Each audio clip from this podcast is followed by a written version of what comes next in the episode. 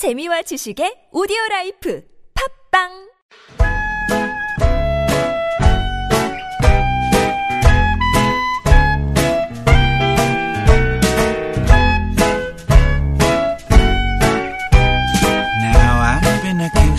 메마른 마음에 산뜻한 문화의 바람이 붑니다. 이다혜의 책 그리고 영화.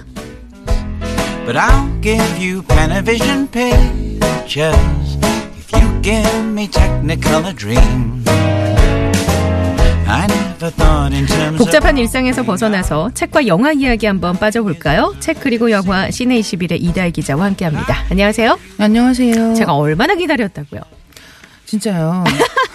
아니 왜 그렇게 반응을 하세요? 아니 너무 별로 기다린 것 같지 않은데. 아, 어쨌든 오늘 영화 얘기는 네. 올더머니라고 하는 이번 주에 개봉한 영화고요.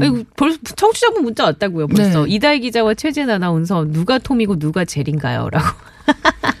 저희의 케미를 제가 을이에요. 아, 왜 그러세요 또? 어 진정한 제는 잘 갑께서 모르겠고 제가 예, 을입니다. 알겠습니다. 예, 어쨌거나 올더머니 이게 네. 돈에 관한 영화네요. 돈에 대한 이야기고요. 네. 이제 올더머니라고 하는 작품은 실제 이야기 실화를 가지고 만든 영화거든요. 예, 실화. 음. 근데 그 실화가 어떤 실화냐면 네, 어, 그 폴 게티라고 하는 미국의 갑부가 있습니다. 네. 근데 폴 게티라고 하면 잘 모르실 수도 있는데 그 로스앤젤레스에 가면은 예. 게티 미술관이라고 굉장히 아, 멋있는 건물도 멋있고 전망도 좋고 그래서 네. 그 로스앤젤레스 가시는 분들이 거의 항상 들, 들르게 되는 그런 가보셨어요? 예, 해당하는 그런 미술관이 있거든요. 좋겠다. 제가 미국 한 번도 안 가봐가지고요. 네, 그래서 그폴 게티라는 사람이 네. 자기가 갖고 있던 미술품 컬렉션을 가지고 거, 그 미술관을 지은 거예요. 오, 엄청난 부자네요, 진짜. 그렇죠. 일단은 네. 자기가 갖고 있는 컬렉션이 미술관 하나를 네. 만들 만큼이 되는 것이고, 게다가 그 땅도 필요하고 건물도 음. 지어야 되잖아요. 그리고 그 건물이 심지어는 그런 LA에서 관광 명소가 될 정도의 멋진 건물이라는 거죠. 그럼 이 사람은 뭐 하는 사람이냐 하면, 이제 20세기 초반, 중반 이렇게 해서 이 사람은 석유를 아, 예, 파는 일을 한 거예요. 네. 중동에서 예. 석유를 이 미국과 네. 유럽 지역으로 파는 이런 일을 아, 했는데 뭐 급격하게 산업화가 이루어던 이루어지던 시기에는 또 그렇죠. 엄청나게 기름이 예. 필요하니까 돈을 많이 벌었겠네요. 네 그리고 이제 그때는 거의 독점하다시피 처음에 어, 일을 그렇죠. 시작한 거였기 네. 때문에 이 사람이 갖고 있는 자산의 규모가 세계 최고 부자라고 했다는 거죠. 아, 그 정도의 거부인데 그래요. 네. 이제 이 사람의 손자가 납치됩니다. 실제로도 납치가 실제로 된? 납치가 된 네. 사건이었던 거예요. 한 74년도 정도의 일인데 네. 그러면 이제 손자를 납치한 쪽에선 당연히 이 납치의 이유가. 돈이었던 거예요. 네. 그래서 이제 몸값을 달라라고 1,700만 달러 정도를 요구를 하는데 그러면 1억 7천만 원인가요? 그때 당시 돈으로? 그러니까 그때 그때 아니, 당시에 네, 천, 그쵸. 예, 1,700만 달러가 되는 건데 이 정도 돈을 이 사람은 이미 갖고 있는 거 충분히 갖고 음, 있는 그렇죠. 정도의 네네. 돈인 거예요. 근데 그럼에도 불구하고 이 사람은 그 손자의 몸값을 주지 않겠다라고 결정을 합니다. 오. 그러니까 왜냐하면 자기가 손자가 한둘이 아닌데 예. 총한 14명 정도가 있는데 그럼 대체 내가 지금 여기서 몸값을 줘버리면 네, 네. 다른 아이들은 어떻게 할 것이냐. 아, 1,700, 1,700만 달러가 181억이네. 지금 네이버에 쳐보니까. 네. 꽤큰 차이가 나네요. 돈이, 돈이 이렇게 있어 본 적이 없어가지고. 네. 네, 그래서 네, 이제 그런 예. 이야기를 하게 되는 거죠. 그러니까 손자가 여러 명이라 그 손자를 위해서 내가 돈을 쓰지 않겠다. 그렇죠. 그러니까 다른 아이들도 그러면 이렇게 납치만 해가면 음. 돈을 주겠다라는 걸 내가 만방에 공표한 것밖에 더, 더더겠냐라고 음. 하면서 네. 돈을 안 주겠다고 하는 거예요. 근데 이제 이 아이의 엄마 입장에서는 너무 답답한 몸이 거죠. 달죠. 예. 아들이 잡혀갔는데. 그렇죠. 게다가 이제 그 아이 납치된 손자의 어머니 입장에서는 또 뭐가 있냐면 지금 그 부분이 이혼한 거예요. 그러니까 아. 자기 시, 시아버지가 사실은 지금 뭐 사이가 좋은 것도 아니고 자기 이혼한 남편의 이제 아버지가 되는 거잖아요. 근데 너무 이해할 수가 없는 거죠. 돈이 그렇게나 많은데 그러니까 이를테면 이 All the Money라는 영화가 리들리 스콧 감독 영화인데 네, 네. 영화를 보시면 이, 이들이 살고 있는 곳이 로마 받고 이탈리아. 예, 이탈리아 로마에서 납치가 되는 거예요. 네. 그리고 그런 유럽 지역에서 얼마나 그 돈 많은 사람들이 떵떵거리고 사는, 사는가 그런 뭐 엄청나게 큰 규모의 정원이 있고 정원에서 뭐 사냥도 하고 이제 저택의 모습하며 자기가 갖고 있는 미술품 컬렉션하며 이런 것들 다 나온단 말이에요. 근데 이제 이런 상황에서 며느리 입장에서는 도저히 이해할 수가 없는 거죠. 이 정도 돈을 준다고 해서 무슨 자산 규모가 흔들리고 이런 것도 전혀 아닌데 왜 아이가 죽을 위기에 있다는데도 말을 들어주지 않느냐. 네. 라고 하게 되고 또 심지어는 이 인질들 입장에서는 돈이 안 주어지잖아요. 예. 그런 상황에서 이탈리아의 더 큰 폭력 조직 쪽에서 아이를 다시 다- 납치해 가는 거, 되납치해 가는 거예요. 아, 그러니까 원래 작은 조직에 납치가 됐다가 그렇죠. 더큰 조직에 납치가 네. 되나요? 그런 식으로 이제 이를테면 우리가 돈을 받아내겠어라는 식으로 음. 이제 중간에 거래 같은 게 이루어지는 거예요. 예. 굉장히 어려운 상황에 처한 이 납치된 네. 손자 한 이때 나이도 한 10대였거든요. 음. 18살인가 밖에 안 된 거였기 때문에 이런 손자가 과연 살아남을 수 있을지 음. 그리고 며느리 입장에서는 이 시아버지가 과연 돈을 내게 할 수 있을지를 음. 보여주는 동시에 이 게티라는 인물을 연기하는 배우가 크리스토퍼 플러머라는 배우입니다. 네네. 근데 이 배우가 굉장히 좀 차갑고 냉철한 이미지로 이 역할을 연기하고 있는데, 어, 일테면은 처음 등장부터가 그런 식인 거예요. 이제 아들 손자가 납치됐다라고 해서 예. 비서 같은 사람이 들어와서 음. 저 손자분이 납치됐습니다. 이렇게 얘기를 하는데 아 그래? 라고 하면서 그냥 그날 무슨 실적 같은 거 팩스가 음. 들어오는 걸 보고 있는 거예요. 그러니까 이를테면 항상 그런 식으로 자기의 가족이 우선이라든가 음. 뭐 돈보다는 인간이 먼저지 네, 네, 이런 네. 거랑은 전혀 관계가 아, 없고 그래요? 네. 정말 냉철하게 돈만 생각하고 살아온 사람인 거예요. 예.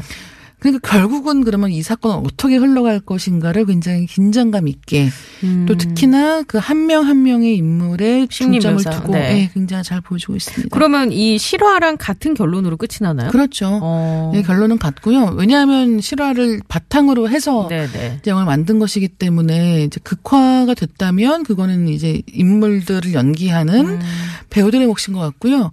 원래 여기서 그 폴 게티, 그러니까 그 거부를 네네. 연기하는 어, 배우가 그 얘기 들었어요. 예, 케빈 스페이시가 원래 연기를 네. 했었고요.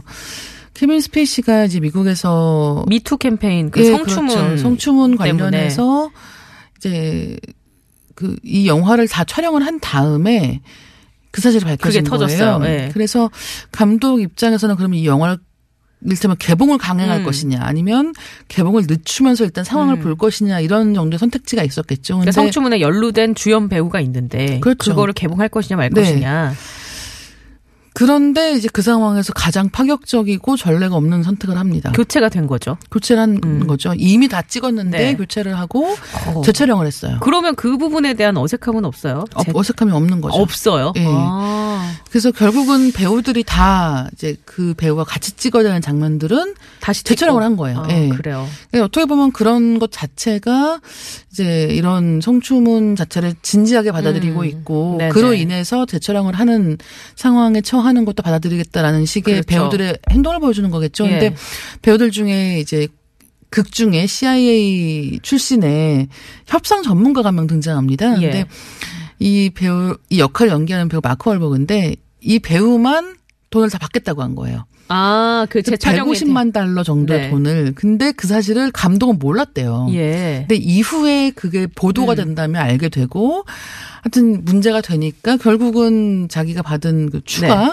출연료분은 같이 연기한 이 미셸 윌리엄스라고 하는 배우 이름으로 이 관련 단체에 기부를 하겠다라고 아, 해서 결정을 그래요? 했습니다. 그렇군요. 할리우드의 그런 결정이 뭔가 그 이정표가 될 것 같아요. 왜냐하면 네. 이걸 강행했으면 또 이게 역사적으로 남는 거고 그렇죠. 사람들의 지탄을 아무리 영화가 퀄리티가 높다고 해도 대중이 뭐 그렇죠. 외면하거나 비판을 하기 시작하면 네. 영화 성공도 사실 보장을 못하는 이게 거니까. 정말 큰 결정일 수밖에 없는 게 사실은 영국에서도 지금 사실 뭐 미국 뿐만 아니라 네네. 정말 뭐 유럽 쪽에서 그렇죠. 우리나라도 이제 뭐 시작이 되고 있고. 근데 이제 영국에서도 BBC에서 연말에 특집으로 방송을 하나 그러니까 드라마를 에거서 크리스티 네네. 소설을 가지고 특별 드라마를 하나 찍었던 거예요. 예. 근데 그 경우에도 주요 캐스트 중에 한 명이 성추문에. 성추문에 연루되면서 그 경우에는 방송이 무기한 0이 됐어요. 아, 그러니까 일테면 다 경우마다 다르겠습니다만 네네. 어쨌든 이게 이런 정도의 뭐 방송 중단이 됐든 음. 아니면 최촬영이 됐든 네네. 이런 결정 자체가 유의하다. 이런 사, 어. 네, 사안에 대해서 얼마나 진지하게 받아들이고 있는지 잘 네네. 보여주는 거죠. 올더머니 사실 돈이라고 하면 뭔가 추잡스러운 모습이 분명히 있기 마련인데 네. 그 부분에 대한 것을 왠지 그 담아내지 않았을까라는 네. 생각도 좀 들고 그렇죠. 기대가 됩니다. 어, 영화 이야기를 하다 보니까 사실 저희가 그 노래를 한 곡 들어야 되는데 너무 재밌어가지고 영화 이야기에 푹 빠져 있다 보니까 시간이 지나서 어, 노래는 못 듣고 바로 네. 책 이야기로 한번 넘어가 보죠. 책은 어떤 책 들고 오셨어요? 책은 좀 귀여운 책인데요. 책 제목이 거실의 사자예요. 안 귀여운데요?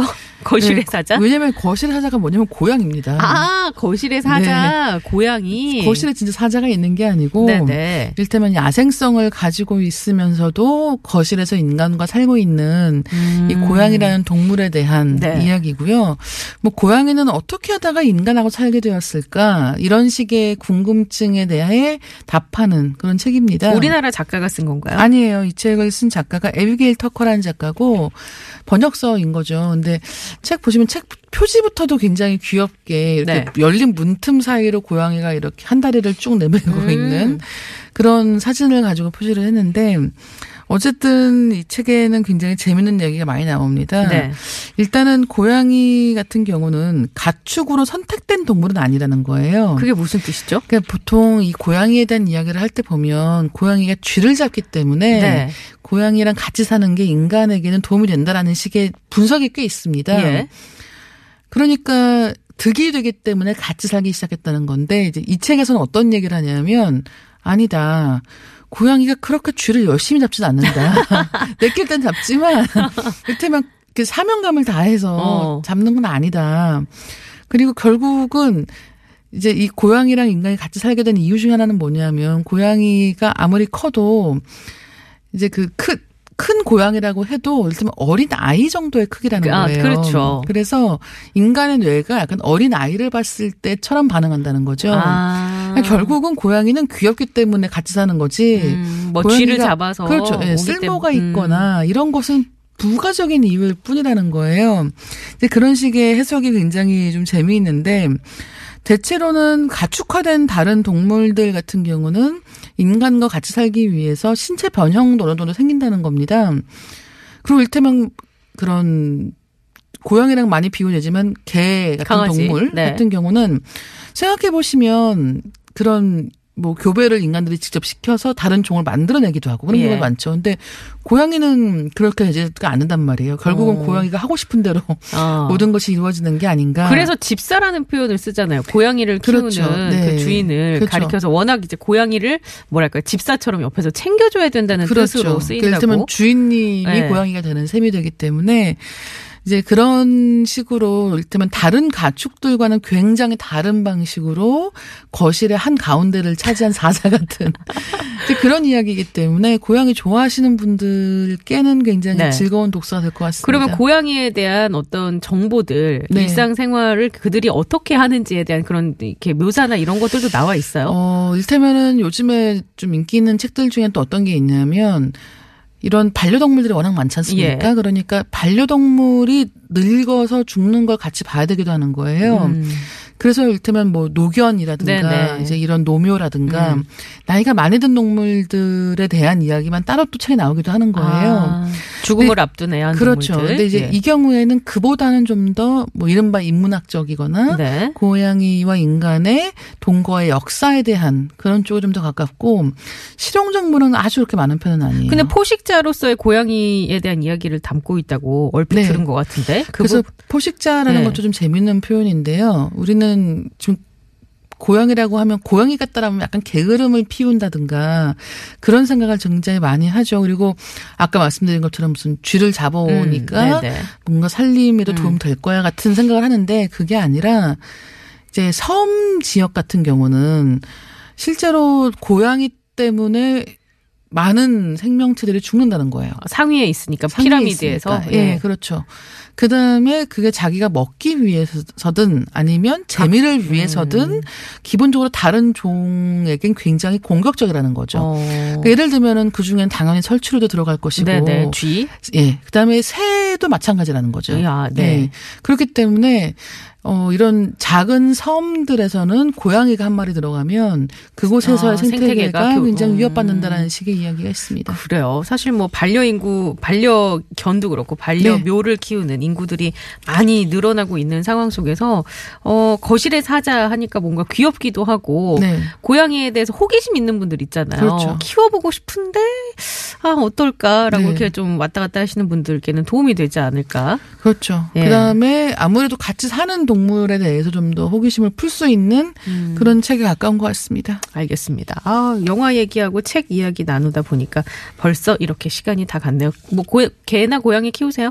저는 개랑 같이 살아봤고요. 예. 지금은 혼자 살고 있습니다. 아, 그래요? 아니, 저도 개를 키우는데 노령견이라 이제 아프고 막 이러거든요. 그래서 음. 그렇죠. 조금 전에 얘기하신 그 노령견과 노령묘에 대한 이야기를 그렇죠. 담은 네. 책 한번 보고 싶다라는 생각이 들었거든요. 알겠습니다. 자, 오늘은 영화, 어, 올더머니, 그리고 에비게일 터커의 거실의 사자 책 이야기 나눠봤습니다. 다음 주에 만나뵐게요. 네, 감사합니다. 네, 고맙습니다.